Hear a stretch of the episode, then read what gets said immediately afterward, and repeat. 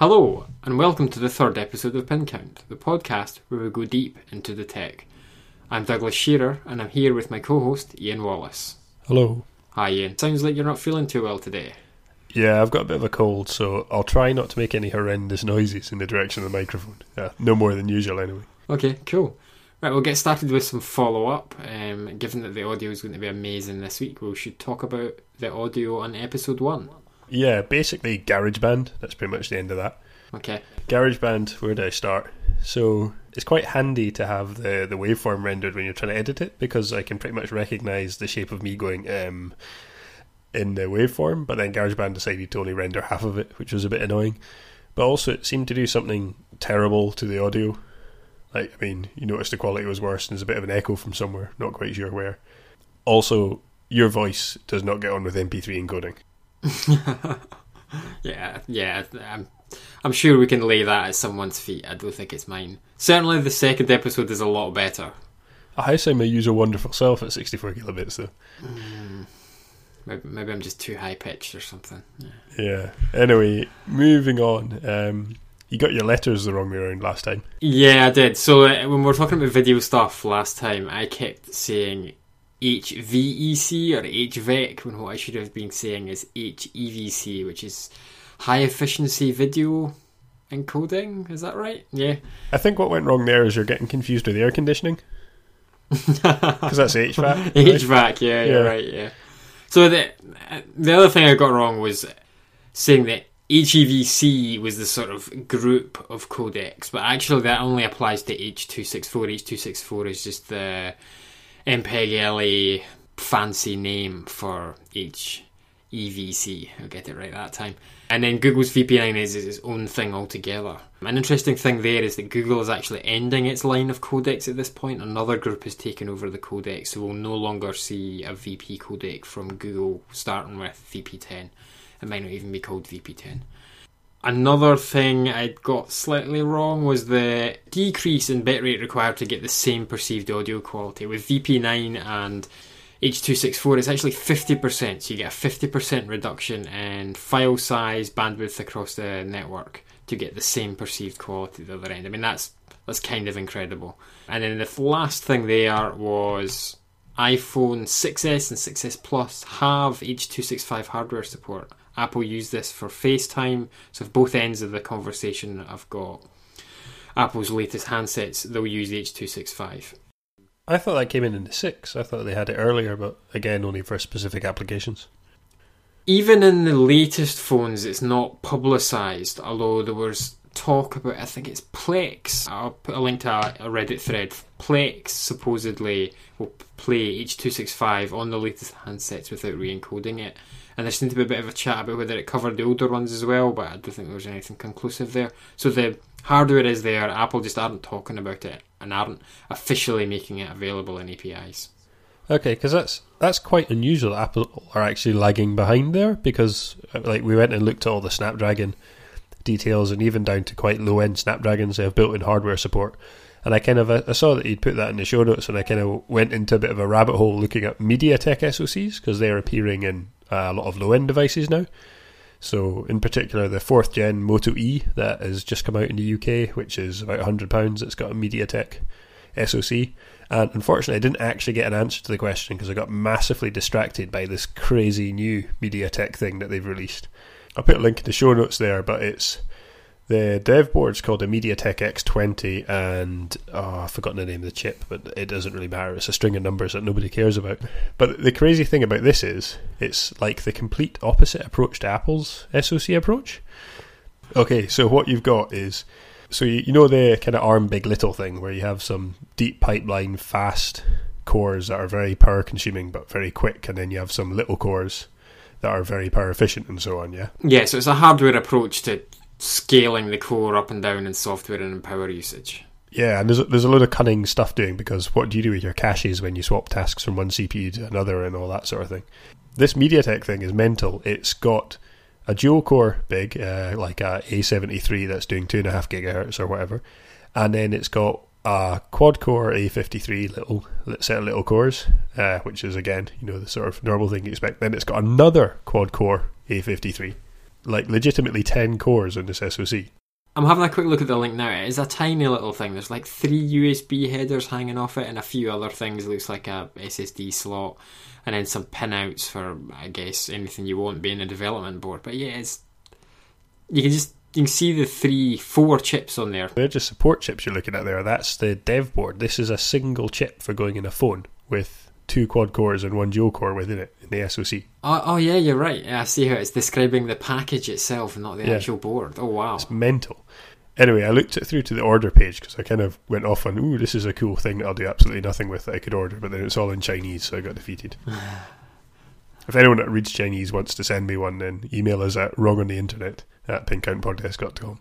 But it's quite interesting. It, it supports HEVC. Uh, I found that out. It does 4K, does everything really. It's a bit of an insane thing. It's got a Mali T880 in it, which is like the second highest end ARM Mali GPU core, so it's pretty pretty beefy. Hmm. So you were saying about Apple getting a bit behind there when H264 was just sort of becoming a thing. Apple were one of the first big backers of that. I think it was 2005, maybe 2006. They had a, a big announcement about a new version of GarageBand, a new version of Final Cut that supported H264, and I think they also had hardware support in the chips for the first time. At the time, they would have been using G4s, yeah, G4, G5 chips, and they got hardware support there. Um, so maybe they're just waiting until all their platforms support H265, and then Yeah, or or whoever enjoyed video codecs at Apple left, right? They still don't properly support QuickSync and Intel CPUs for anything other than FaceTime video. Perhaps that's. I mean, we've got a whole future topic about this, but perhaps that's just a case of Apple doesn't feel the quality's high enough for most of their applications. Yeah, it could be, but uh, I don't know. So moving on in the follow up, uh, we were talking about this rumored uh, Pascal Titan P. I think at this point, this isn't a follow up. This is a new topic. Ah, it's, it's kind of follow up. We mentioned this before. okay. Anyway, so they've they've released a new Titan and uh, they've called it the Titan X. So the same as the last one. The same as the last one. Right. Massive sigh. It's super helpful for googling for you know benchmarks or prices or anything at all. So I've seen a few people calling it the Titan XP just to separate it out to give it a different name when they're talking about it on Twitter and the like. Maybe that'll become like the standard nomenclature for it. Yeah, another interesting naming thing about it, other than the fact that it's completely uninteresting they called it the same thing, it's not actually quite the same thing. It's not a GeForce. Did you notice this? Yeah, and I noticed GeForce was missing from the name, but does that mean they're sort of targeting it at a different market in the gaming market, or Yeah, I mean, they have explicitly said that they're targeting it as a single precision and integer compute card. If you remember back, I was speculating that it might have uh, good double performance, but it, it doesn't, sadly. It's not a cut down Tesla chip, it's not a cut down GP100, it's a beefed up GP104. They're calling it a GP102, but that means it gets the uh, not, doesn't have the right units for double precision computing. It's still 164th or whatever. It's pretty awful for double precision. so to get the double precision, we're still going to have to wait for the K series cards. I think they're sort of high end compute cards are. Uh, no, the K series are the well. The K series is the the Kepler Quadros. They were the last ones that were reasonably priced and good at uh, double precision. It's the Teslas. It'll be the they'll probably be called M something or well they've called it P100 for the top end one. Okay, The thing that amazed about me about this chip is it's an absolutely enormous chip. It's got 12 billion transistors on it. That's insane. yeah, pretty sizable piece of silicon. That's nearly enough that we could have we could have two each. I, I mean, I mean, two transistors each for every single person on the planet. Yeah. It's, crazy. So I mean, it's yeah, it's a thousand dollars or twelve hundred dollars or whatever, but that's quite cheap for twelve billion things. Yeah, I mean, do you think the market's big enough for this? Like, I know you use the pre- what what is now the previous generation of Titan X. Would you use the new generation? Um, actually, if I didn't have Titan X's already, then maybe. But uh, the thing, the thing is, for for my purposes, although I mean, okay, I've got machine with a pair of Titans. I've obviously got money to spend on this sort of thing, but this isn't any real sort of upgrade. It's a bit faster, but it doesn't give me any new capability Okay, because it's still only 12 gigs of RAM. Bigger RAM would let me train bigger models and do different things, whereas this is just faster. I mean, it's the numbers say it's half again as fast, but yeah. You complain about spending a lot of time waiting for experiments to run. You know, you could have less spare time. Yeah, what I need to solve that problem though is just more GPUs. Okay, not necessarily faster ones. So I noticed you put a comment in here. What tops int eight? I'm gonna have to horn that out. I think maybe. What they're talking about here is instead of flops, floating point operations per second, they're just saying trillions of operations per second, and this is 8-bit integer compute, and that's interesting because for explicitly for deep learning, you can get away with a lot of what is effectively noise introduced as a result of imprecise computation Yep. in deep learning, and a lot of people are making a lot of progress in using 8-bit integers for a lot of the internal maths, and that's why this is interesting because suddenly you get huge throughput increases. I mean, this thing goes up from 11 to 44 uh, op- trillion operations per second. So if you can accept a little bit of loss of precision, it can run massively faster because you're packing four lots of eight into every 32. Have they aimed the feature set then at the direction things are going in the deep learning space? Like dropping, well, not dropping, but not having the great a great increase in double uh, precision computation, but then giving a whole pile of more uh, eight bit integer. Yeah, and this is interesting because this is kind of a, a driver from both ends. Because on one hand, at this sort of big end for training my models, I'd rather have 44 trillion operations a second rather than 11, four times as many, because then I can train on more data quicker and train larger models because they pack tighter into memory. So that's good from that point of view. But then at the deployment side, if I have a model that works well on 8 bit integers, this is much more efficient and power and memory friendly for the mobile space Okay. again to call back to episode one where I was talking about the uh, metal performance shaders, I noticed when they were specifying the byte arrangement of the formats of the images which you can pass into the convolution filters, and this is getting properly niche now. But I was looking at how they were how they handled the data types, and you have to uh, pack the pixels in in a bit of a funny way. I did the maths and I was like, oh, that's interesting because if you pack them in this way, then if they're splitting it into 8 bit integers under the hood somewhere at some point, then this would work very nicely because the data would already be in the right format. Okay.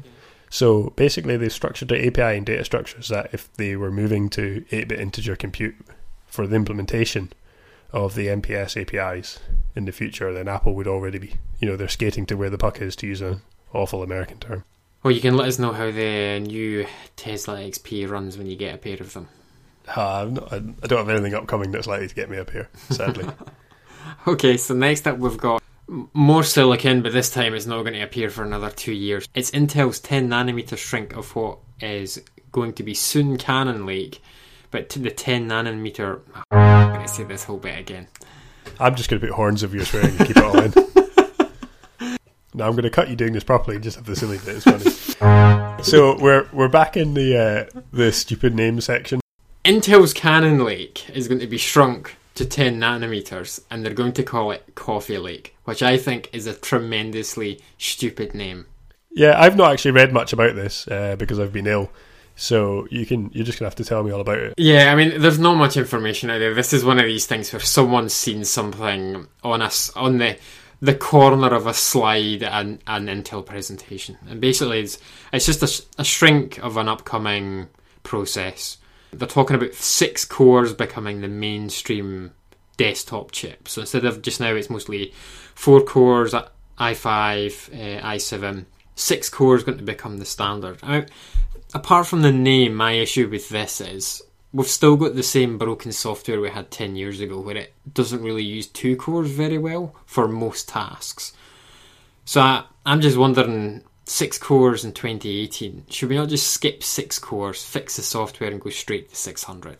Well, I, I am. You know that's what that's what we're doing with the GPU computers, 1300 cores per card. So you know we we have already. I Yeah, yeah. I mean, like video encoders are, you know, c- can use as many cores as you can give them. If you're writing something with um, Erlang or any number of functional programming languages and runtime, they let you use multiple cores. Consumer software just doesn't. Well, it doesn't all naturally fit into it. I mean, video encoding does because a lot of uh, image encoding based stuff tends to be tile based. So you're you're splitting the, the picture up into tiles and you can compute them all in parallel. Whereas if you're rendering a web page where you've got to parse um, a load of XML effectively and then do something with it, you kind of have to do that serially, not parallel. Yeah, lots of uh, JavaScript parsing and computation, um, compilation even. It happens sort of single threaded. I know that um, both Chrome and Safari, their engines have made great progress in making that multi-threaded, but still mostly it's a single-threaded task that benefits from a single really fast core. So yeah, I guess you're arguing that we should find good ways to parallelize that. Yeah, I mean, just yeah. Most people look at web pages; they don't encode video. So, I mean, getting back to the encoding thing, you've put in here, are software encoders relevant? I mean, is, is this you thinking, well, if everyone's consuming all their content on mobile devices, and as we've discussed at length, they've all got hardware support for all these things, then uh, why bother with the software? Encoders are a special thing. You were talking earlier on about Intel's QuickSync. One of the thing about hardware encoders is once you put them in silicon, you're stuck with whatever profiles they support. Now, H.264 over its lifetime got several you would call them spec editions or versions. They added extra profiles as, you know, higher color depth content came on board, as more powerful devices came on board, you know, with pieces of the spec that would cover that. The other thing is, a hardware encoder tends to, they tend to aim for a, a time span. You know, the, the video comes in at one end and they want it to go out the other end within a certain number of, you know, microseconds or milliseconds. Are you arguing against yourself here? I, I thought your position was software coders are irrelevant and it should all be in hardware. No, no, my position is that software encoders are very relevant. Because one of the things is if you use um, H.264 and you use, say, the very slow preset, one of the things it does is it spends a lot of time searching for what is the best way to compress a certain piece of video. Very slow, quite often, even on a beefy machine, runs at less than real time play speed for for the video that is compressing, but you get amazing levels of compression and quality for a given bit rate at the other end.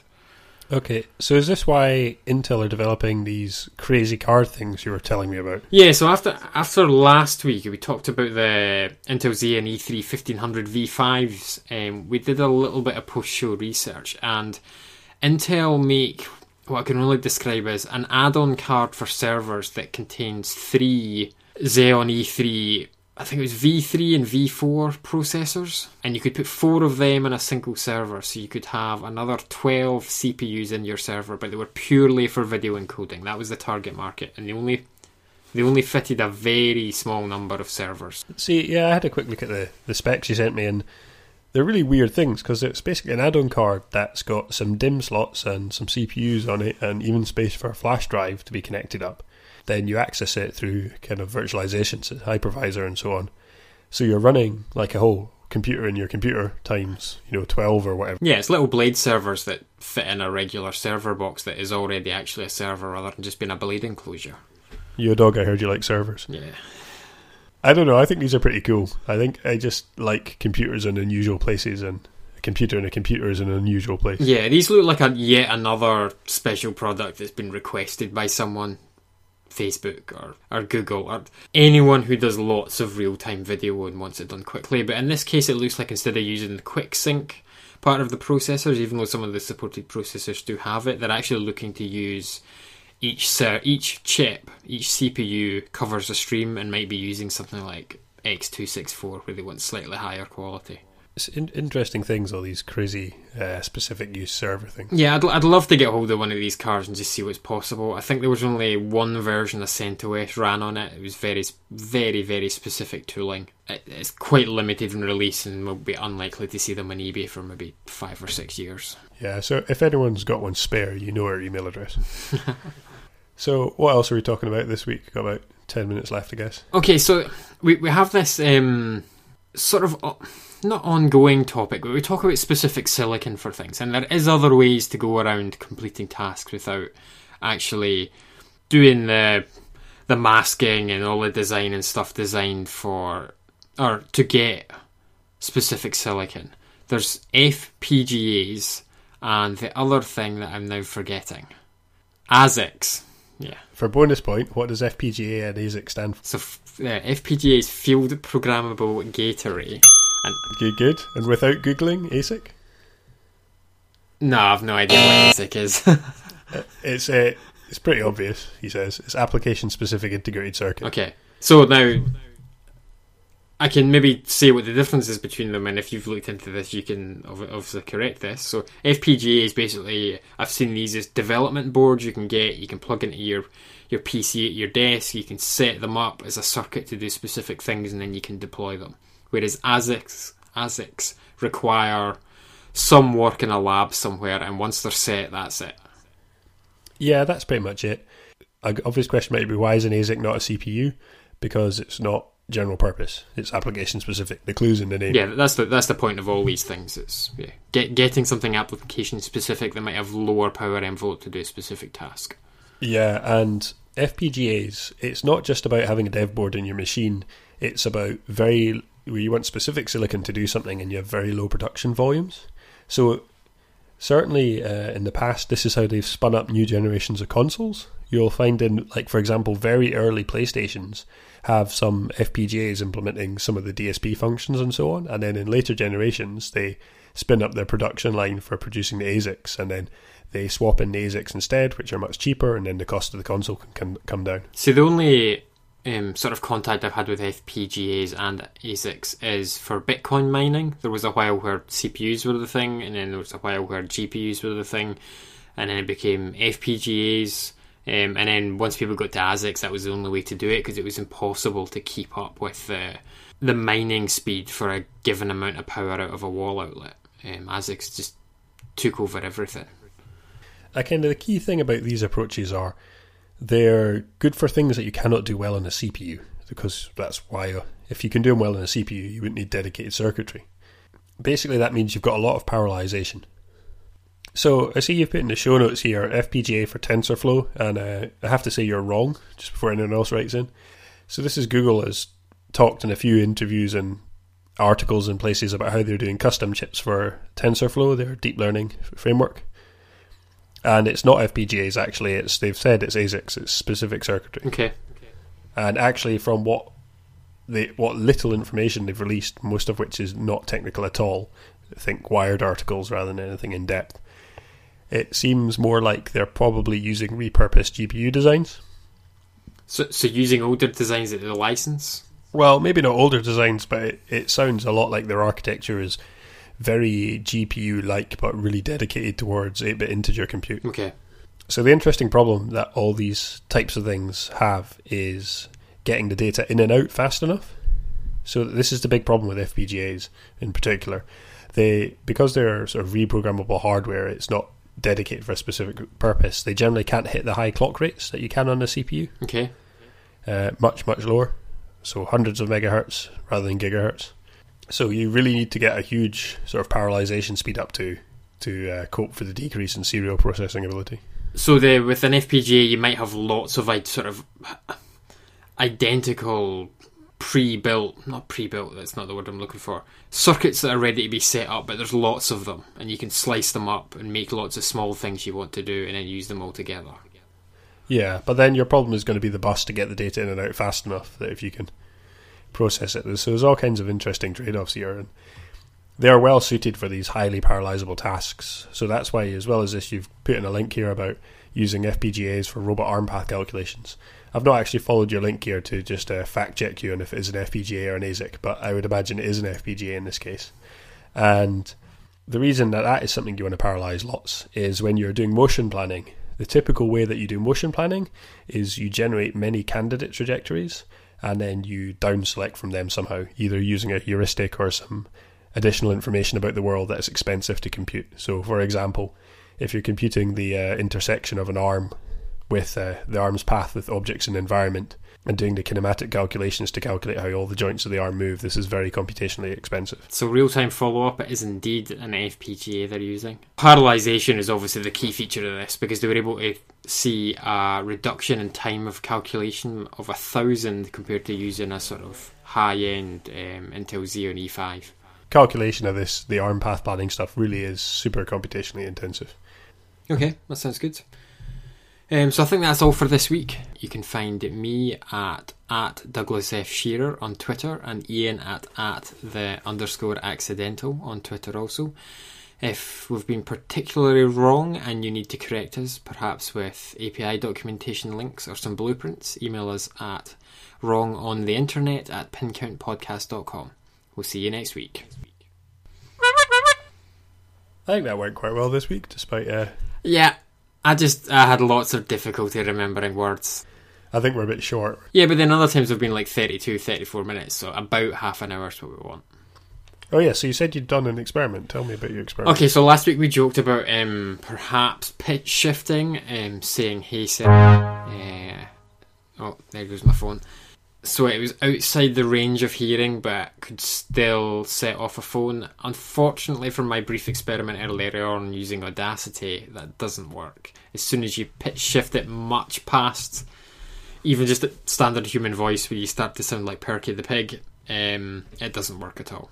So obviously, when you train it with the the phrase that brings up your Apple digital assistant, uh, it picks your voice, and that's why they make you say it over and over a few times. It's not so much training you; it's training it and whatever hardware means it uses to listen all the time, and it's very specific to you.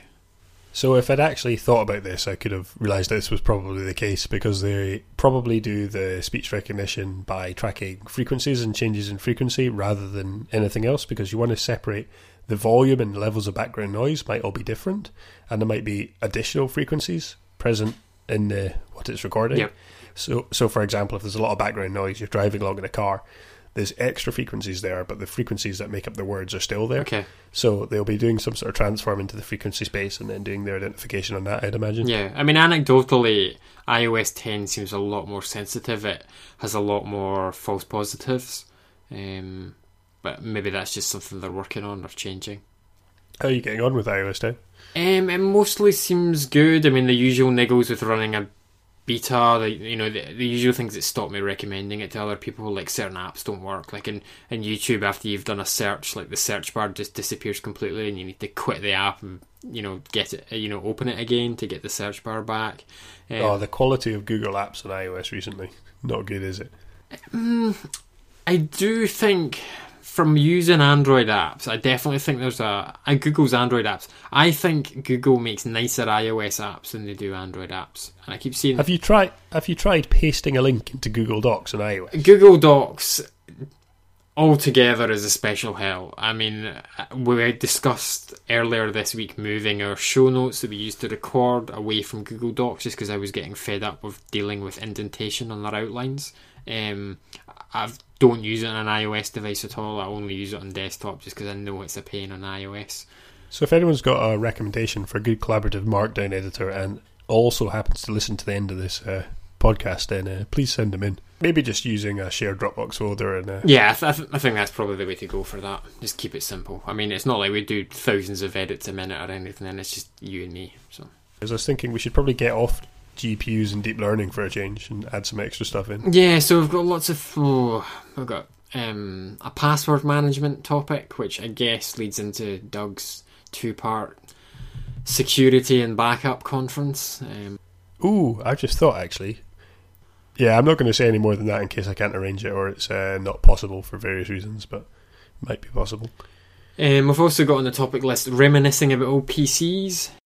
Oh, I'm looking forward to that. Yeah, it's going to be a great. It's going to be a lot of fun. Some sort of background stuff about how we've gone about making the podcast. I mean, we've not talked about like our website is open source, so all our tools are available for people to see. Stuff about displays. We're all big fans of that. Well, you say you're big fans. You your single 23 inch display at 1080p or whatever it is. It's twelve hundred. I think you'll find. Ah, dearie, dearie me. I even bought a second one earlier this year. That's how good it is. That's how much I like it. Uh, Just in time for it to be super outdated by Thunderbolt nine or whatever's next. yeah, we should talk about SSDs as well. Yeah, that's definitely a topic. 5G as well, baby. Yeah, that may be interesting because I don't see much about that apart from governments talking about how they might deal with uh, the spectrum licensing, which always seems to be the issue every time a new generation comes around. Oh yeah, and if we ever get enough listeners to make this fun for uh, more than one other person, we should do a. I've got a pin count pub quiz topic in here where maybe we can run a little quiz. And there'll be, be quite there'll fun be a special prize for anyone who gets any of the questions right. without googling. Yeah. have to be honest. I've only got one question there so far, but it's, it's particularly special. So if you know anything about how you measure how many cache misses you have on an IBM Blue Gene, then you're you're in for a treat. Yeah, and if you listened this far, you've got you can get started now.